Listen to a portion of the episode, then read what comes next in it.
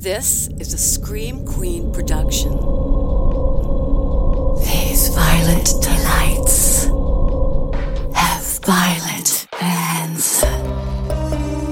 Violent ends. Violent ends. Greetings, Earthlings. I'm Jen Carpenter, and this is Violent Ends. Welcome to Season 5. Did you miss me? I missed you. I hope everyone had a nice holiday and is off to a smashing start here in 2023. As is tradition, we're kicking the season off with a serial killer story. And one would think that after five seasons that we'd be all out of serial killers from Michigan to talk about. But no. No, sadly. There was no shortage of serial killers in the 1970s, especially in the Pacific Northwest. Unequivocally, the most infamous serial killer of that era and that area is Theodore Robert Bundy. But he wasn't the only middle aged white guy preying on pretty young girls with long hair parted down the middle during those very dark and dangerous days. Gary Addison Taylor, aka The Phantom, who was from Michigan, comes to mind. We talked about him toward the end of season one in the episode titled Lock Monster. Would you believe me if I told you that there was another serial killer from Michigan killing pretty girls out in the Pacific Northwest right around the same time that Bundy and the Phantom were active? Between January and May of 1976, the bodies of five young women, ranging from 14 to 26 years old, were found brutally murdered in the San Francisco Bay Area, in San Mateo County to be exact, which is why the killer of unknown origin became known as the San Mateo Slasher. These five murders, which authorities believed were connected, which, I mean, bold move given the number of serial killers active in that area alone at the time, went unsolved for decades. When advancements in DNA technology finally produced a suspect, all roads led back to Michigan, as they so often do. Before we get into today's episode, though, I do want to thank our sponsor, Care of is a subscription service that ships high quality, personalized vitamins, supplements, and powders conveniently to your door every month. Prioritizing your health has never been easier. You just take a short, in depth quiz about your lifestyle and health goals for a personalized, doctor backed recommendation, taking the guesswork out of what supplements are best suited for you. The quiz is quick and easy, and I really like the fact that my input is what drives my recommendations. My plan is very much tailored to my needs and goals. This is not a one size fits all situation. Because honestly, when does one size ever fit all? It's literally impossible. Here's something that's really cool.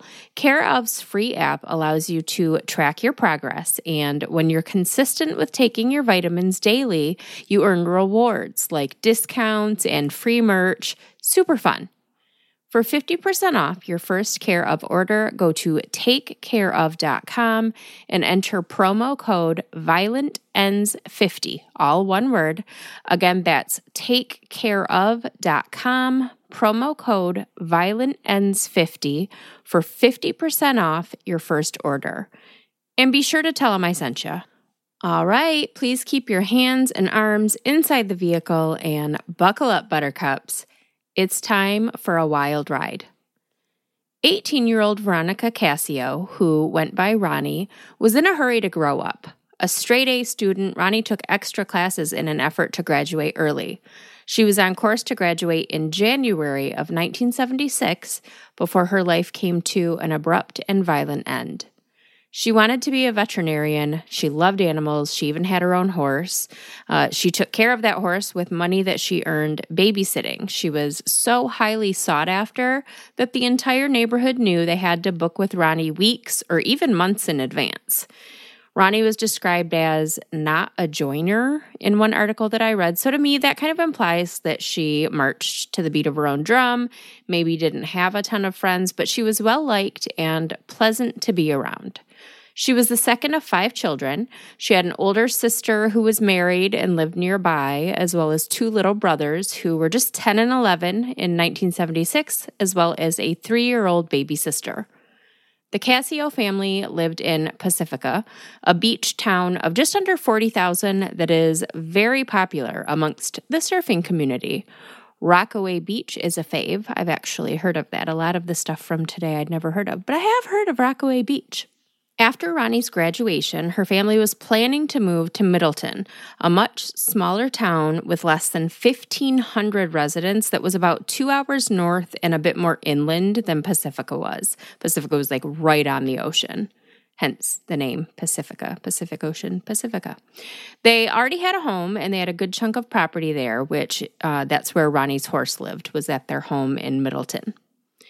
On the evening of January 7th, 1976, Ronnie left her home on Seaside Drive to go to a sleepover at her best friend Linda's house in the nearby town of San Bruno. Ronnie's parents were out of town that week. They were at the Middletown property preparing for the big move. So, a family friend was staying with Ronnie and her three younger siblings. The plan was for this person to take Ronnie to her friend Linda's house, but um, this family friend fell ill, wasn't feeling real great. So Ronnie said, It's fine, I'll just take the bus. So she walked the few blocks from her house to a public bus stop on the corner of Bradford and Fairway Drive, which was a well lit intersection on the edge of a really popular golf course. Unbeknownst to Ronnie, she was at the wrong bus station. The last bus for the evening had run through at 5:49 p.m., whereas Ronnie was seen still standing at the bus stop at 6:30 uh, wearing blue jeans, a t shirt, a rust colored jacket, and a brown purse with a Disneyland keychain hanging from it. The pretty, petite teenager wore her long brown hair parted down the middle. When Ronnie never got off the bus in San Bruno, where Linda and her family were waiting to pick her up, they called the Cascio home. That family friend that was staying confirmed that Ronnie had left for the bus stop. Ronnie's parents, who were two hours away, were notified, "Hey, we don't we don't know where Ronnie went," and so they contacted the police around 9:30 p.m.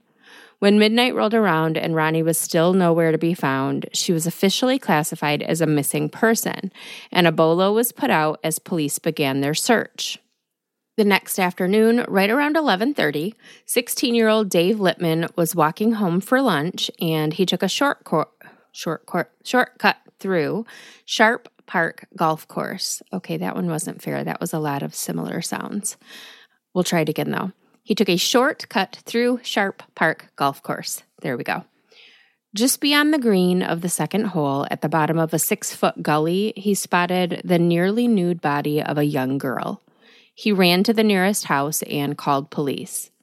Police had to use a ladder to get down to the body, and they were able to confirm that it was that of Ronnie Cascio. She'd been raped and stabbed in the chest and neck over 30 times. Ronnie's heartbroken dad officially identified her body, and instead of planning Ronnie's graduation party for later that month, they began planning her funeral.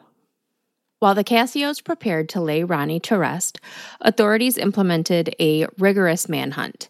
Every stranger and suspicious character in the area was questioned. Some were even booked into custody but later released when their alibis checked out, or police couldn't find any actual evidence beyond just he looks a little sketch. The Cascios buried Ronnie on January 16th, 1976, in a cemetery near their new home in Middletown that they were getting ready to move to because they wanted to keep Ronnie close. Before the community of San Mateo County even had time to process this senseless loss of such a bright light, they found themselves facing a new nightmare when another pretty, petite teenage girl with long brown hair parted down the middle went missing from the same neighborhood just a week after Ronnie's funeral on January 24th, 1976. Less than five miles from where the Cascio family lived was the home of the Blackwell family, where 14 year old Tatiana, who went by Tanya, lived with her parents and five siblings. A freshman in high school, Tanya was an independent young lady who wanted to do good with her life. She had a soft spot for children, and she hoped to someday work with the Save the Children organization as either a missionary or a medical professional of some sort. She just wanted to be a part of changing the world. Around 10 p.m. on the evening of Saturday, January 24th, Tanya left her home to walk to the 7 Eleven down the block where a couple of her friends were working. She told her mother that if her boyfriend Arthur called, she wanted him to come meet her at the 7 Eleven. If he didn't show up, Tanya might hop a bus to go spend the night in San Francisco at the home of her brother's girlfriend, Christina Torno. Either way, she promised she'd call to let her mother know where she was going and when she'd be home. But that call never came. So the following morning, Tanya's mother began making calls. Tanya wasn't in San Francisco with Christina. She'd never caught up with her boyfriend Arthur, and when Tanya's mother found out that her daughter had never shown up at the 7 Eleven that night, she became concerned enough to phone the police. Tanya was a responsible, steady, level headed girl who would never take off without telling her family where she was going. Now, as we all know, authorities didn't often take missing persons cases super serious at first, at least not back in the 70s. Lots and lots of runaways, right? But given the fact that this was just a couple weeks after Ronnie Cascio was kidnapped and murdered, and the girls lived in the same neighborhood, and they looked so much alike, police were immediately concerned and they started a large scale search for the missing 14 year old. One neighbor said that he saw her at a bus stop along Sharp Park Road around 11 o'clock the night that she disappeared. But beyond that, authorities really had no leads. It would be well into the summer before Tanya's body was found. On June 6, 1976, over four months after Tanya disappeared into thin air, two young boys hiking in an area known as Gypsy Hill found a badly decomposed body in a grove of trees just off Sharp Park Road. The body was wearing the same blue jeans, western print blouse, and platform shoes that Tanya Blackwell was last seen in. She'd been stabbed multiple times in the chest and neck. Due to the advanced state of decomposition, authorities were unable to determine whether she had been raped. Dental records were used to positively identify her, and on June 10th, Tanya's family received the news they'd been dreading but knew was coming. Tanya was laid to rest on June 14, 1976, almost five months to the day after her neighbor Ronnie Cascio's funeral. But between those two somber ceremonies, three other girls bearing a striking resemblance to Ronnie and Tanya, who lived in the same area, were killed in an eerily similar way. February 4th, 1976 was a Wednesday. It had been 28 days since Ronnie Cascio was murdered and 11 days since the disappearance of Tanya Blackwell in the oceanside city of Pacifica, California. Millbrae is a slightly smaller town located less than 10 miles inland from Pacifica and also in San Mateo County. This is where 17 year old Paula Baxter lived with her parents and brother. Paula was one of the popular kids at Capuchino High School, where she was head majorette in the band. She was a baton instructor with the local Parks and Rec department, and she and her family were active members of Calvary Lutheran Church. Just a happy, bright, shiny life. On the evening of February 4th, she left her home at 7 p.m. in her bronze Chevy Vega to go to play practice at the high school. She left the high school around 8 p.m., headed for home, but she never arrived. So her parents reported her missing to the police. At about 3 a.m. the following morning, so seven ish hours after she disappeared, Paula's car was found just a few blocks from the high school, the keys still in the ignition. The wheels, undercarriage, and driver's side floor of the car were covered in mud. There were unaccounted for miles on the vehicle, and a blue blanket that Paula kept in the back seat was missing. And Paula was nowhere to be found. When a search by police turned up no additional clues, Paula's friends organized their own search on February 8th, two days after she went missing. In a eucalyptus grove behind a local church, they found Paula's nude body. She'd been stabbed, raped, and bludgeoned. Authorities were able to use hair and semen samples to link the murders of 17 year old Paula Baxter and 18 year old Ronnie Cascio. So, even though they had a sneaking suspicion that there was a serial killer in town, they did know for sure that at least those two murders were connected. They also knew that they were looking for a white male with brown hair. Needless to say, authorities in San Mateo County were on high alert at this point. They had two murdered teenagers and one missing presumed murdered teenager in the course of a month. Even so, when Michael Booth contacted police on March 15th to tell them his wife hadn't returned home from her first day at a new job as a secretary, they didn't immediately make the connection. For one thing, Carol Lee Booth, who went by Beatty, was much older than the girls. She was 26, uh, although it was said that she could easily pass for a teenager. She looked really young. Additionally, Beatty went missing in South San Francisco, which it may surprise you, like it surprised me to find out that South San Francisco isn't just the south part of San Francisco, it's actually its own little city. South San Francisco is located in San Mateo County, about nine miles northeast of Pacifica, where this nightmare began. So a little bit inland, a little bit further away than, than we've been dealing with. Beatty was last seen getting off a bus at the corner of El Camino Real and Arroyo Streets in South San Francisco in the early evening hours, walking toward home.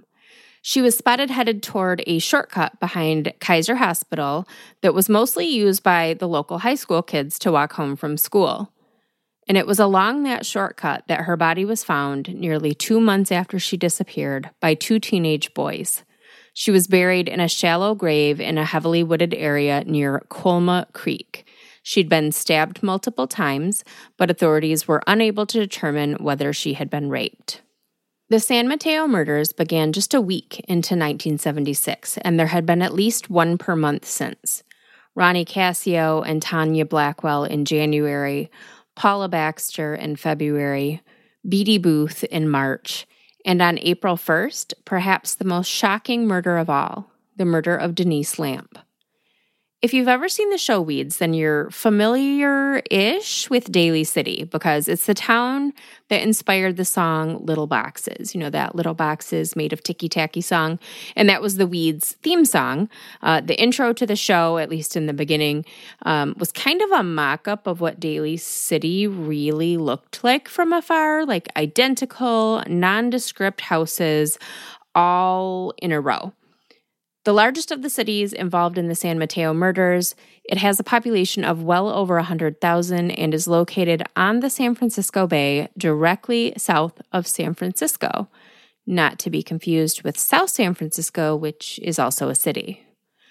Actor Sam Rockwell, which he's been in a ton of shit, but the only thing that I can like remember off the top of my head is Charlie's Angels. But he's been in a lot of movies.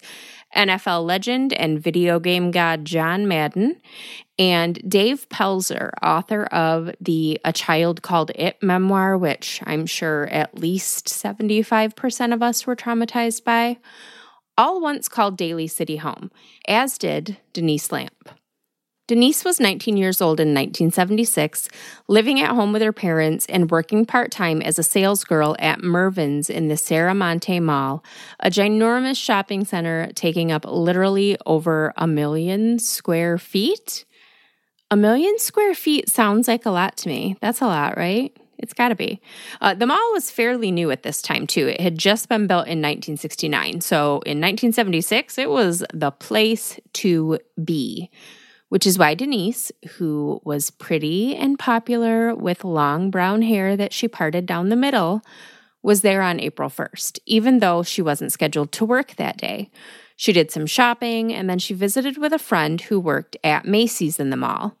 The mall closed at 9 p.m., so Denise and her friend made plans to meet back at Denise's place, which was only about two miles from the mall and less than a 10 minute drive. The girls parted ways to go to their respective vehicles. When the friend arrived at Denise's house a short time later, Denise wasn't there yet. So she waited in the driveway as the minutes ticked by. But as 9:30 came and went, she got worried. So she drove back to the mall to look for Denise. She spotted Denise's blue 1964 Mustang still sitting in the parking lot. She found a security guard to accompany her before she approached the car, which was very smart. Inside, Denise was slumped over the steering wheel, dead from over 20 stab wounds to her neck and chest.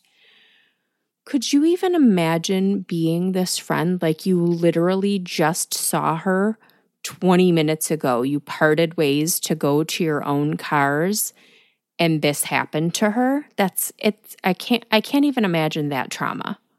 And then to be the person that found her too, I while the crime itself was shocking, the fact that it happened as quite literally hundreds of shoppers were passing by is just so horrific, so horrific. And somehow nobody saw or heard anything.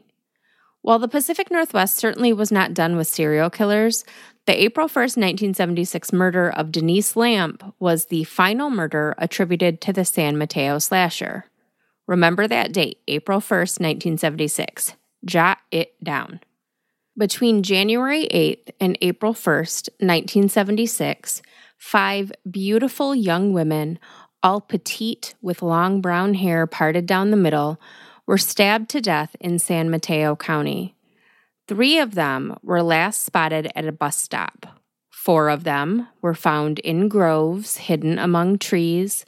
Four of them were teenagers, and the one who wasn't looked young and could still pass for a teenager. And all of them had friends and families that thought the world of them.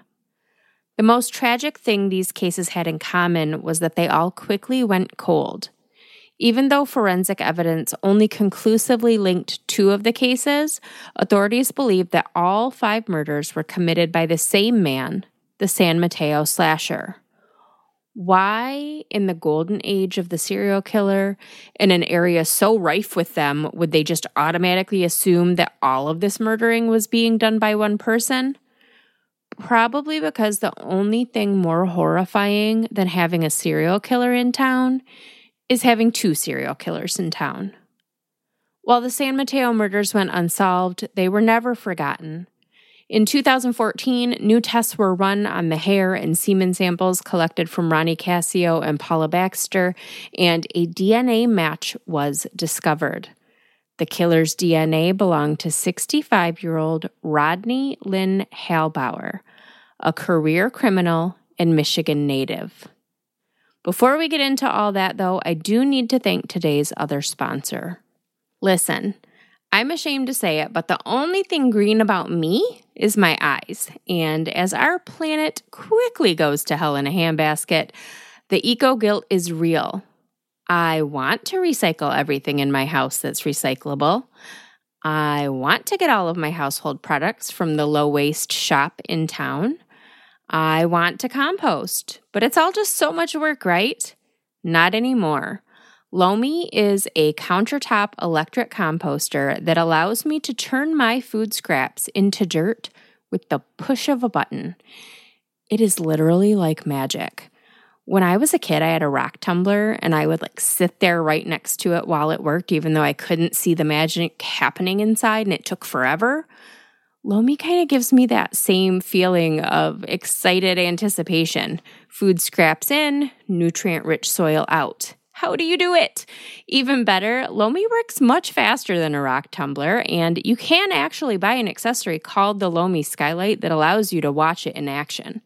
Lomi is quiet, there's no smell, and it does its thing in under four hours. I've still got a long way to go to reach eco conscious status that I'm looking for, but Lomi's got me off to a great start. As you guys know, I live in a house full of boys and we go through a lot of food. So, being able to repurpose those table scraps instead of tossing them into the trash has allowed us to cut down on our garbage going out each week. We might even be able to go from two dumpster bins to one again one of these days. That would be cool. Less garbage in the landfills means less methane being produced. And not only am I helping the environment a little, I've now got an endless supply of nutrient rich dirt. I might be able to keep plants alive now. Maybe I'll even start a garden. Who knows? It's a whole new world. The possibilities are endless. If you want to start making a positive environmental impact or just make after dinner cleanup a whole lot easier, Lomi is perfect for you. Head to lomi.com slash violent and use promo code violent for $50 off your Lomi. That's $50 off when you head to L-O-M-I.com slash violent and use promo code violent at checkout. Food waste is gross and it attracts critters. And who wants to be taking their scraps out to the dumpster in the middle of winter? Not me, friends. Let Lomi help. And as always, be sure to tell him I sent you. All right, speaking of trash, Rodney Lynn Halbower was born in Wisconsin on June 27, 1948, to Byron and Marion Halbower, one of six children, four boys, two girls. When Rodney was a baby, the family left Wisconsin and moved to Muskegon, Michigan. We've talked about Muskegon before the multiple Thanksgiving massacres, the disappearance of Jessica Heeringa, just to name a couple of examples. But quick refresh Muskegon is a Lake Michigan beach town known for its dunes and state parks. My personal favorite is the old school drive in movie theater they've got there. Uh, Muskegon is also where Rodney Halbower's life of crime began. When he was just nine years old, so around 1957, police picked him up for smashing out the windows of a cabin near his home. And it all went downhill from there. According to Rodney's own brother, he was known as a loner and a bully. He told one newspaper, Everybody in the neighborhood was terrorized by him. We all got together, tied him up, laid him in the road, and he got away, chased us with a butcher knife. I don't I don't know if that specific story makes Rodney sound like the villain. Anyway, in addition to being a little psychopath, Rodney was also extremely intelligent and artistic. He had aspirations of making it as an artist or musician someday. He skipped school a lot and he fought with teachers and other students. The trouble in school, however, came to an abrupt end when Rodney was just 13 years old, so this would have been around 1961. He stole a car, crashed it, got arrested, was sent to a juvenile detention facility, escaped from that facility, was captured, and was sent back to said facility. Jesus. When I was 13, I was no, I was actually pretty, I was actually pretty bad. But I was not bad like that.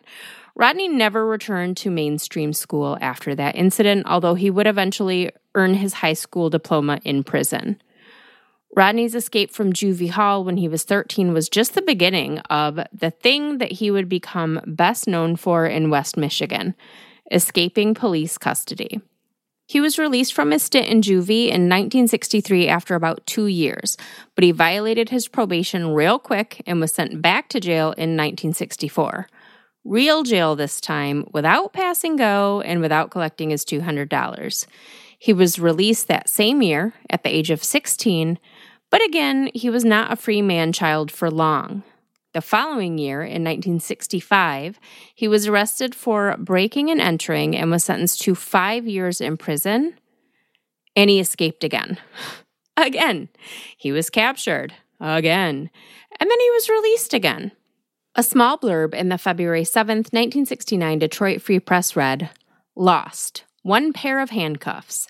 Muskegon Heights police are searching for Rodney Halbower, 20, who was placed in a police cruiser Wednesday while police searched his home for loot taken from a grocery store.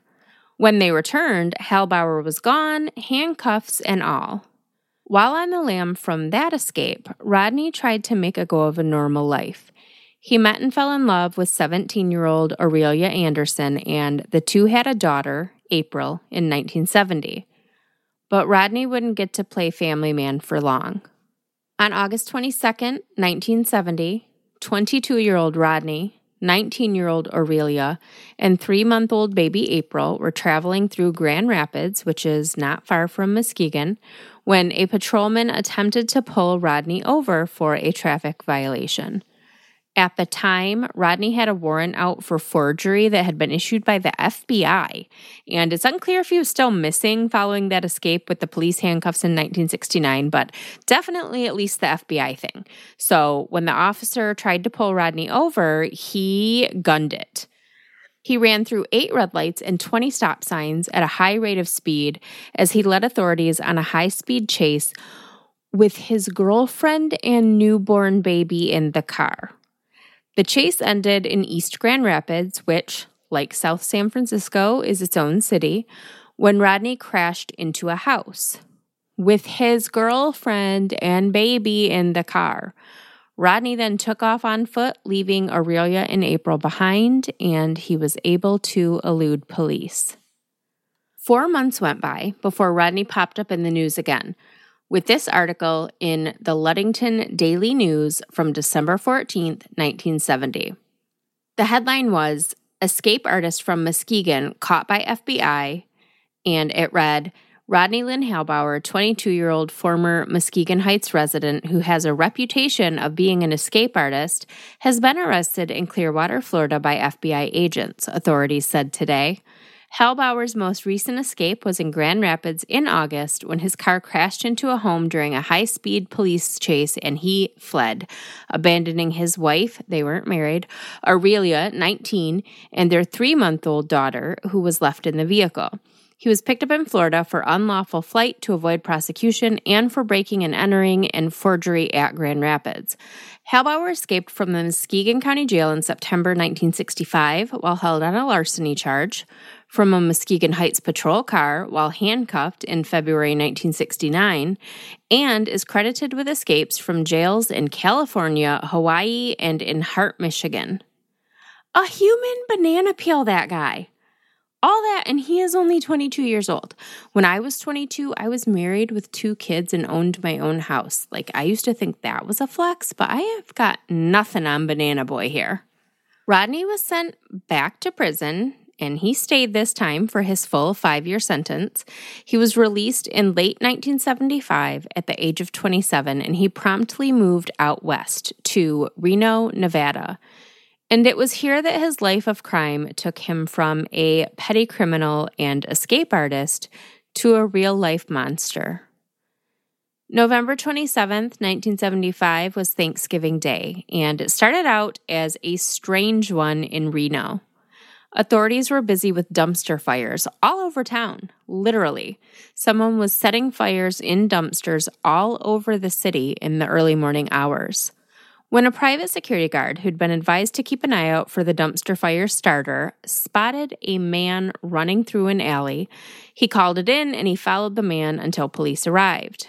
Police questioned the man, searched him, took down his information, and ran a check for outstanding warrants. When nothing came back on the warrant check, they let him go, even though he was found to have several books of matches in his pocket. Just minutes later, a police dispatcher put out the description of a suspect in a brutal rape that had just occurred.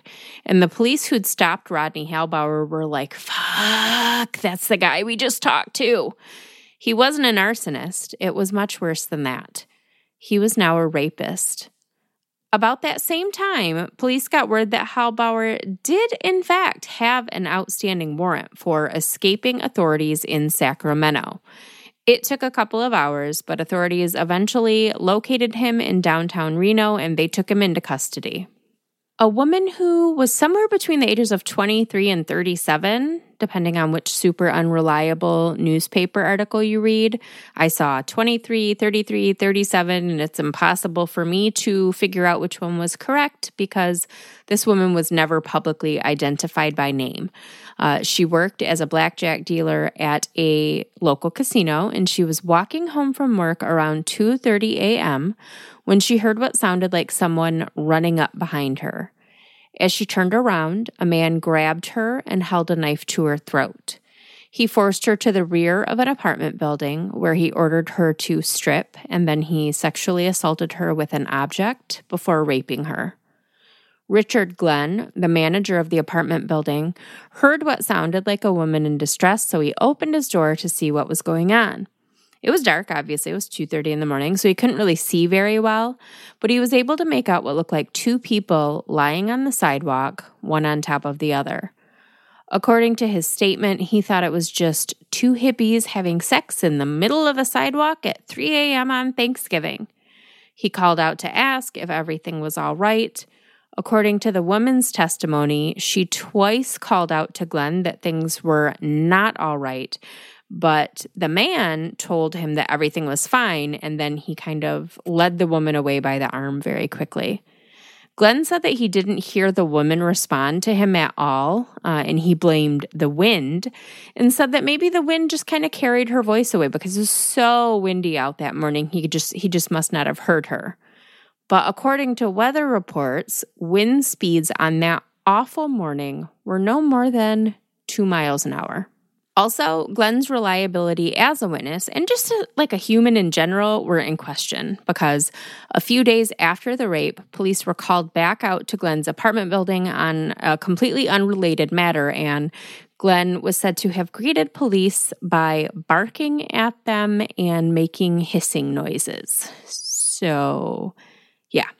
As Rodney Halbower dragged the woman down another street, telling her all of the horrible things that he was going to do to her, the woman started to resist loudly. She knew that if Rodney got her alone again um, in a more secluded spot, he was probably going to kill her. So she started screaming, and that led to people turning on their porch lights and opening their doors to see what was going on.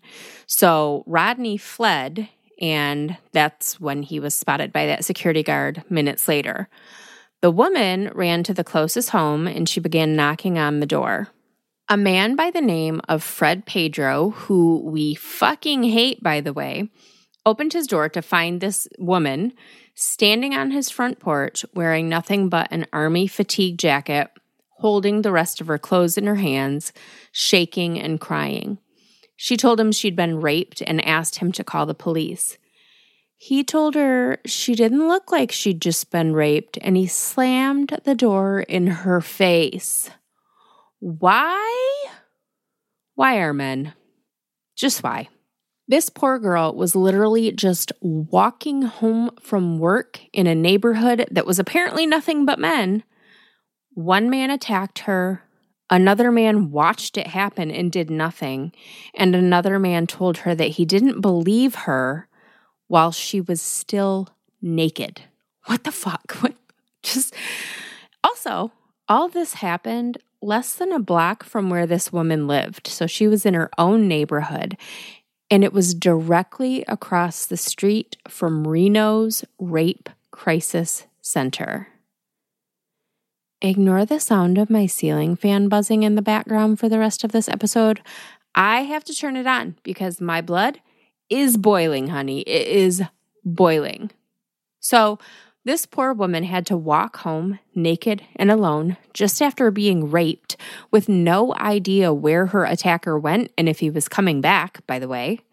She made it home. She contacted police, who just by chance knew exactly who they were looking for, and they were able to take him into custody without incident. He was charged with rape and two counts of infamous crimes against nature. Don't ask me what that means because I have no idea. I have a little bit of an idea, but I don't really want to get into the details because they're horrific. And I cannot believe that they were able to print things like this in the newspaper back then. He was held for a few weeks, but then on December 23rd, 1975, a judge reduced his bail from $60,000 to $5,000, meaning his family only had to come up with $500, which is 10% of the bail amount, to get him out. And of course, they did.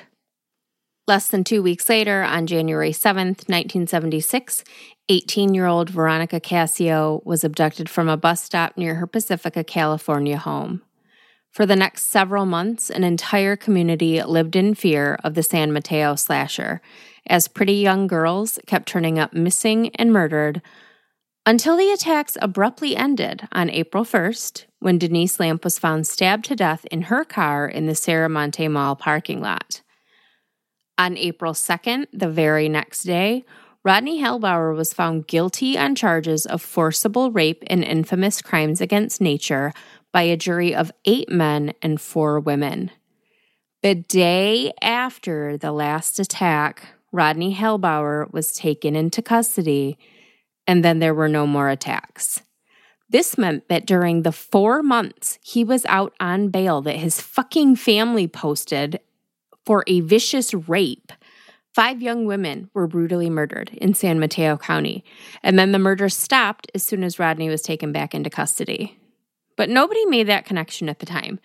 Maybe because, you know, different states, like 250 miles apart. I don't know. On May 7th, 1976, Judge James Guinan sentenced 27 year old Rodney Halbower to two life sentences plus six years for the attack on this woman in Reno. And that should have been the end of Rodney's reign of terror. But as we all know, and as authorities should have known, you can put Rodney Halbower in prison, but you can't keep him there. Just over a year later, in June of 1977, the escape artist extraordinaire jumped the barbed wire fence at the maximum security state prison in Carson City, Nevada, following an inmate baseball game. Before guards even realized he was gone, he was on his way back to Michigan. Rodney returned to Muskegon, found his daughter, who was now seven years old, and kidnapped her. He returned the girl to her mother on July 21st after she agreed to meet up with him in Grand Rapids. Um, so no police were contacted. It was all handled very quickly. But he changed his mind, it seems, because just a, a week later, he kidnapped her again. He went to the home where Aurelia and April were staying with friends in the middle of the night, cut the phone lines, entered through a kitchen window, and stole away into the night with his daughter. Aurelia made it to the door just in time to watch Rodney drive off with seven year old April. 24 hours later, Muskegon police arrested Rodney as he attempted to break into a business in the early morning hours, but he was alone.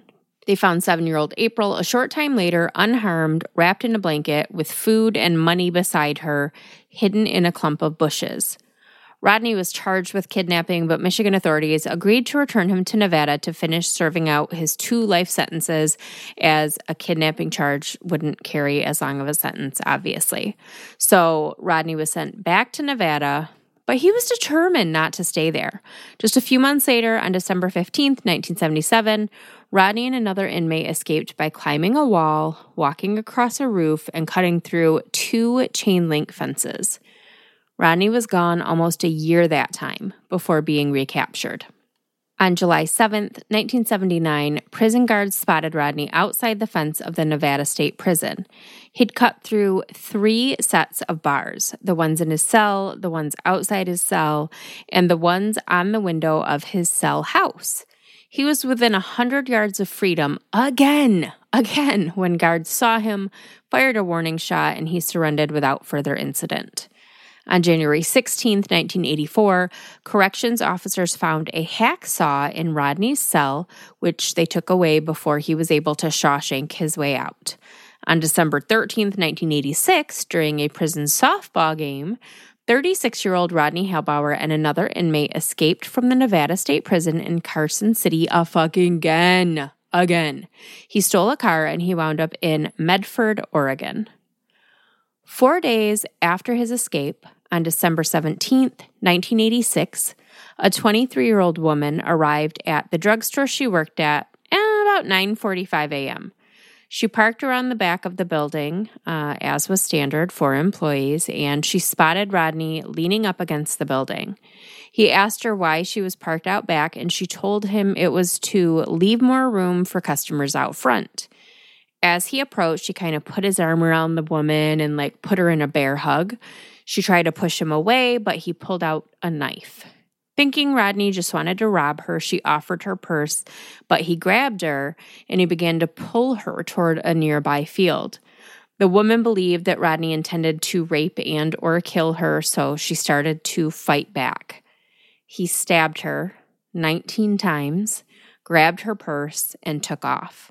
She managed to make it into the building, and her coworkers contacted authorities.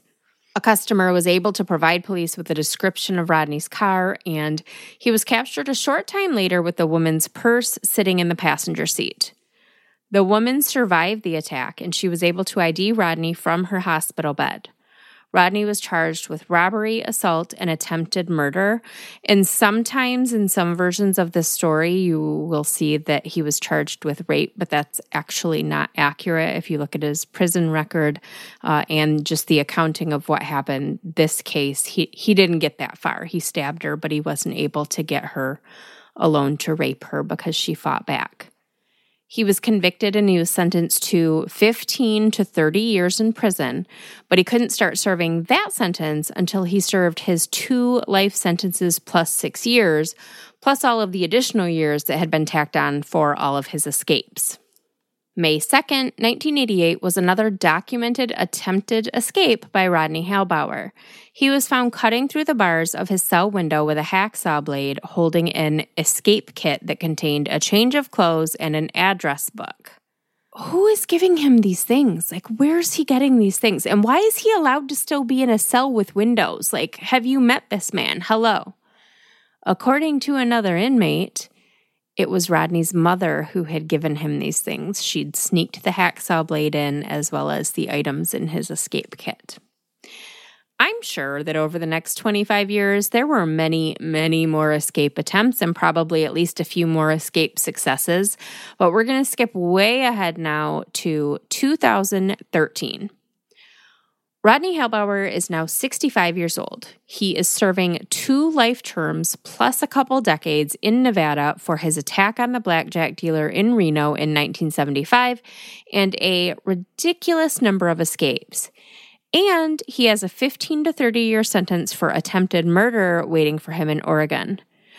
Well, the absolute garbage Nevada prison system decided that uh, this man was a good candidate for parole. How do you get parole with two life sentences? okay, let's not get too mad about it though. Let's let's just let's calm it down because in this case, this turns out to be a good thing. So, the state of Nevada decides to let this monster loose, but that does not mean releasing him to the streets. That means releasing him to the state of Oregon. So, in November of 2013, they transport him to Oregon to serve 13 years before he even gets there. He's scheduled to be released in 2026, which, like, saying that now in 2023 is shocking because if what happened next hadn't happened, this fucker would be being released in a couple years. Somehow, during this interstate transport from Nevada to Oregon, Rodney does not escape for a change.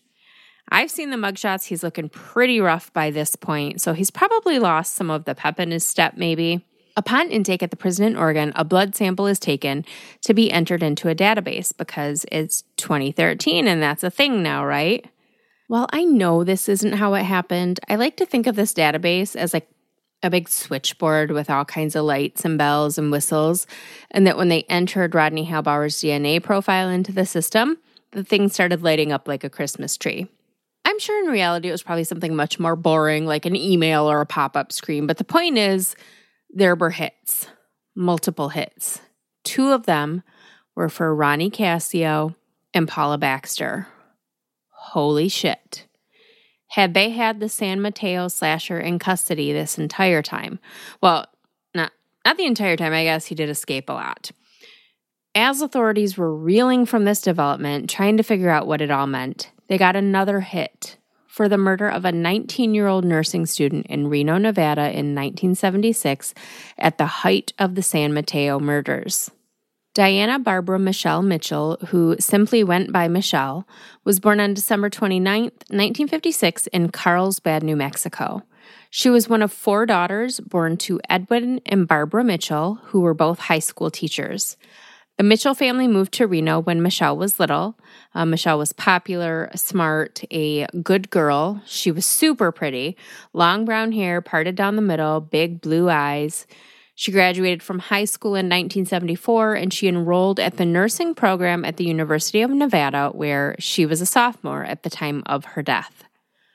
On the evening of February 24th, 1976, Michelle's father, who was diabetic, called her from the Sterling Village bowling alley and asked her to bring him a jug of orange juice as he was having trouble with his blood sugar. Ever the sweet and helpful daughter, Michelle hopped in her little yellow VW Beetle, super weird coincidence, and started driving toward the bowling alley. But on the way, her car broke down. Witnesses saw a man help her push her car into a nearby parking lot. Michelle then made her way to a payphone and called her mom at about 8:10 p.m. Just kind of imagine like probably the simple chaos in that phone call. Everything's going wrong all at once. Dad's sick and he needs orange juice, and the orange juice is in my car, but my car is broken down, and some stranger had to help me push it off the street. Fuck this day, right? We've all had them. Michelle's mother immediately gets into her car and she goes straight to the location that her daughter gave, which is less than 20 minutes from their home. But when she gets there, Michelle is nowhere to be found. Her car is in the parking lot across the street from the payphone that she'd used to call her mom, but Michelle was just gone. So Barbara called police, she called her husband, and together they searched the area to no avail. At one point, they even brought in like a tracking dog. He didn't find anything. But a couple hours later, an elderly couple that lived in the neighborhood returned home after an evening out. Their house was kind of adjacent to this parking lot where Michelle's car was left, like just across an alley. There was this dirt alley that led from the parking lot to the edge of their property. So they arrived home, opened their garage door, and inside their garage was the body of a young woman lying in a pool of blood, her throat slit, and her hands tied behind her back. The woman, of course, was Michelle Mitchell.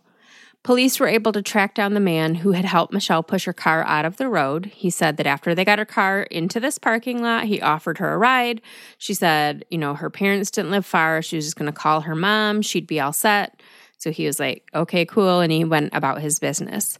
Police believed him and they cleared him as a suspect. They had no other leads aside from a man's shoe print, size nine, nine and a half, and a couple of cigarette butts found near the body. Nobody who lived in the home was a smoker, and the owners said the cigarette butts had no reason to be in their garage and that they weren't there earlier in the day. Now, remember, this was an elderly couple. This wasn't like an apartment building or a frat house on campus where tons of people were coming and going. This was an elderly couple who kept their garage closed and their house nice and tidy. So when something was out of place, they noticed. Despite an exhaustive search for Michelle's killer, the case went cold. Then, three years later, things took a pretty unexpected turn. In March of 1979, police in Shreveport, Louisiana contacted the Reno Police Department with an odd story. A 29 year old woman by the name of Anita Carter, who called herself Kathy Woods, was a residential patient at a mental facility where she was being treated for severe schizophrenia. During a counseling session, she told her therapist that she had killed a girl named Michelle in Reno a few years earlier. Detectives booked it to Shreveport as fast as their flashing lights could take them, and they interrogated Kathy, whose mental illness was quite severe and well documented. She was first hospitalized at the age of 11 and she was diagnosed with schizophrenia. So, the story Kathy told authorities was that she had encountered Michelle in the parking lot with her, you know, disabled car, and she offered to help her fix it. She led her to the garage of this home under the guise of, This is my house. Let's go get some tools and I'll help you fix it. So, together, they go into this garage. And once inside, Kathy, who was 26 at the time, propositioned 19 year old Michelle for sex. When Michelle turned her down, Kathy flew into a rage and slit Michelle's throat. Records proved that Kathy was living in Reno at the time of the murder, and she did give them some accurate details regarding the case, but it was nothing that hadn't been shared in the media. She also told police that she worked for the FBI and that her mother was trying to kill her. So, how and why, like, I mean, this was clearly a very unwell woman. Um, how they thought that her confession was reliable and just kind of went full steam ahead with it. That's somewhat suspicious to me, um, but that that's what happened. So Kathy Woods was extradited to Nevada, where she was tried for first degree murder in 1980. Literally, that entire case was built on Kathy's confession and the fact that she lived in Reno. There was zero physical evidence, not even any circumstantial evidence, and there were no witnesses. And all this time, Police had been searching for a man. Every bit of evidence they had pointed to Michelle's killer being a man. But Kathy Woods was found guilty nonetheless and was sentenced to life in prison without the possibility of parole. Five years later, her conviction was overturned and a new trial was granted on the grounds that a key witness was concealed by the prosecution and should have been allowed to testify. At her second trial, Kathy was convicted of first degree murder once again, and once again, she was sentenced to life in prison. By this time, she had fully recanted her confession, the one thing that authorities had on her. Yes, she had lived in the area at the time, so she'd heard about this case. She saw pictures of Michelle and she thought she was beautiful. She was beautiful. And perhaps she, you know, fantasized about her a bit, which led her to creating this narrative in her head that was absolutely false. But authorities would hear none of it, and all of Kathy's subsequent appeals were denied. In 2013, Kathy's case was taken up by the Rocky Mountain Innocence Project, who petitioned to have DNA testing done on those cigarette butts found at the scene. In the fall of 2013, testing revealed that not only did the DNA on the cigarette butts not belong to Kathy, but it belonged to an unidentified male. But that's not proof of Kathy's innocence, right? If it had been her DNA, it would have been proof of her guilt. But those cigarette butts could have come from anywhere, they could have blown in with the wind. It wasn't until Rodney Halbower's DNA profile was uploaded in late 2013, early 2014 that a match was made. The fact that the DNA on the cigarette butts found near Michelle's body belonged to a literal serial killer who was murdering girls that looked just like Michelle during the exact same time frame and was known to frequent Reno. Well, I mean, that's a much different story than the DNA just not belonging to Kathy. So, for the second time, Kathy Wood's sentence was vacated and she was granted a new trial before the case could go to trial for a third time, authorities dropped all charges and Kathy was a free woman. But she lost 35 years of her life, the longest prison sentence of any exonerated female prisoner in history. She sued the state of Nevada and the city of Reno for millions of dollars, and she won about five, six million in total between the two, as she should have. Sadly, though, Kathy Woods died on July 15th, 2021, so she only got to experience about seven years as a free woman following her release and only got to enjoy being a millionaire for a little over a year before she passed away. So, Rodney Halbower, imprisoned in Oregon for attempted murder, scheduled to be released in 2026, was suddenly a serial killer. And not just any serial killer, but the infamous San Mateo slasher. But did he kill all of the San Mateo victims? Actually, no. While he had at least one victim, authorities had no idea about in Michelle Mitchell, and probably many, many more. Let's just be real about that. One of the victims that had been attributed to him for nearly 40 years was actually killed by someone else. After getting the DNA hits for Ronnie Cascio and Paula Baxter, authorities started reviewing and retesting evidence in the other three San Mateo cases. 14 year old Tanya Blackwell and 26 year old Carol Lee Booth took months to find after they went missing, so there was little to no evidence on their skeletal remains. But Denise Lampe, the 19 year old who was found stabbed to death in the parking lot at the mall where she worked, she was found just moments after her murder. In retesting all of the evidence, authorities were frustrated when nothing was coming back as a match to Rodney Halbower. Until a bloodstain from Denise's jacket came back as a match to someone else.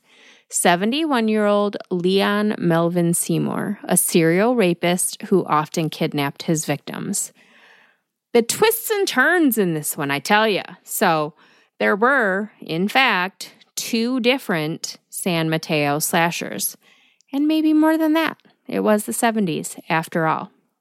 In January of 2015, 66 year old Rodney Halbower was extradited to California to be tried for the murders of Ronnie Cascio and Paula Baxter, to whom he'd been conclusively linked by DNA. The trial, which was an absolute shit show, didn't begin until August 20th of 2018. There were outbursts and wild claims of his innocence and being railroaded and arguments with prosecutors and the judge. And he tried to represent himself, and the judge wouldn't let him because clearly he was crazy. Just a mess. But on September 18th, 2018, Rodney Lee Halbower of Muskegon, Michigan, was found guilty on all counts and he was given two life sentences for each murder. So, four life sentences. He was sent back to Oregon to finish serving his term for attempted murder there, which will end in 2026. At that time, he will be extradited to California, where he will spend the rest of his ugly, greasy, miserable, crusty skinned old life behind bars. At some point between now and then, he's expected to be extradited to Nevada to be tried for the murder of Michelle Mitchell. At the time of this recording, Halbower, who is 74 now, is housed at the Oregon State Correctional Institution in Salem, Oregon. Though he will likely never be tried for these cases unless he confesses, which he will never do, Halbower is the only suspect in the murders of Tanya Blackwell and Carol Lee Booth. In November of 2017, 71 year old Leon Melvin Seymour was charged with first degree murder in the death of Denise Lampe.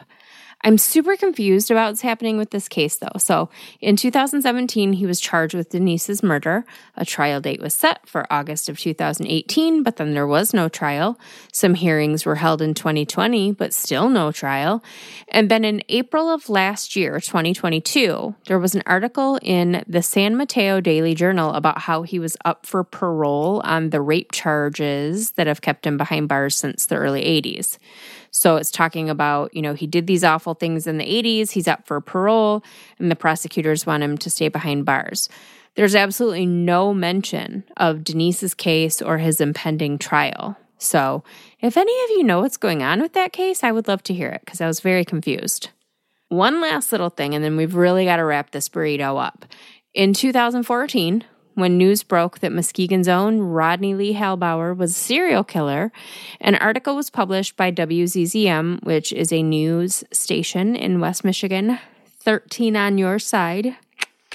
Uh, the Muskegon County Sheriff said that they were reinvestigating a number of cold cases that occurred while Rodney was in Michigan, which was most of his life on and off when he wasn't in jail until he went to prison for good, except for all of those times that he escaped and came back to Michigan. One case that was mentioned in particular was the unsolved murders of 18 year old Barbara Brott and 19 year old Marianne Hicks of Grand Rapids. The two were roommates 19 year old Marianne, who had three children. Three children.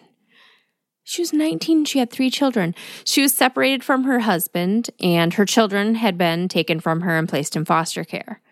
On March 10th, 1972, while Rodney Halbower was still very much in the area, the two girls went out for a girls' night. They were last spotted leaving the Canopy Bar in Grand Rapids late that night, and they never returned home. Their bodies were found four months later in a wooded area eight miles outside of Muskegon. They were discovered just two weeks after another pair of pretty young roommates were found murdered in West Michigan Linda Clark and Claudia Bidstrup. If those names sound vaguely familiar, it's because they were victims of serial killer Danny Rains, one of the serial killer siblings from Kalamazoo that we've talked about. But at this time, authorities didn't know who had killed Linda and Claudia. Uh, all they knew was they now had two sets of young women who'd been murdered and then dumped in the same part of the state within a couple weeks of each other. So that was kind of terrifying. Even more terrifying is that the only articles I could find about Barbara and Marianne's murders were from the couple of days immediately surrounding the discovery of their bodies. Uh, basically, we've identified these bodies. We don't know how they were killed, why they were killed, or who killed them, but nobody freak out about these bodies of young, pretty girls turning up all over West Michigan. So, the murders of Barbara Brott and Mary Ann Hicks remain unsolved to this day. And that, friends, is the case of yet another Michigan serial killer, Rodney Lynn Halbower, the San Mateo slasher. My primary source for today's episode was old newspapers, and there actually is quite a bit out there on the San Mateo slasher, but not a lot that dives into the Michigan connections. and not a lot that really dives into the girls' lives. So I was I dug up as much of that as I could, but there wasn't a ton out there.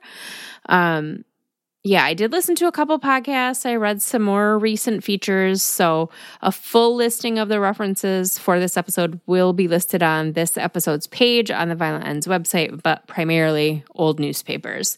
I first heard about this case, though, on an episode of My Favorite Murder. Georgia covered it, I don't think that long ago, maybe a year or two ago, maybe less. Um, and I heard her say the word Michigan. So, I wrote down the name. And yeah, what a. What a wild story. As always, thank you for coming to my dead talk. So, a couple things have changed since we last talked. Um, social media handles, Facebook pages, websites, all of that is now under Violent Ends. So, uh, if you already followed So Dead on Instagram or Facebook, you you you you're still you still follow. I just changed the name to Violent Ends, so there's no new page that you need to follow. Same with um, the the podcast feed. Instead of creating a whole new feed that you would have to subscribe to, I just changed the name to Violent Ends. So uh, if you were already following, you're still following. If not, Facebook, Instagram, Violent Ends podcast. Uh, website is now just violentends.com, although you still can get to it by doing So Dead podcast. Right now, my goal is if you you're searching either Violent Ends podcast or So Dead podcast, it'll pull up, and that's still the case. But slowly, we'll transition more and more away from So Dead as people adjust adjust a little more to the new name. Thank you all so much for joining me today. A new episode is coming your way in just a couple of weeks. Until then, keep shining, you magnificent what the fucks.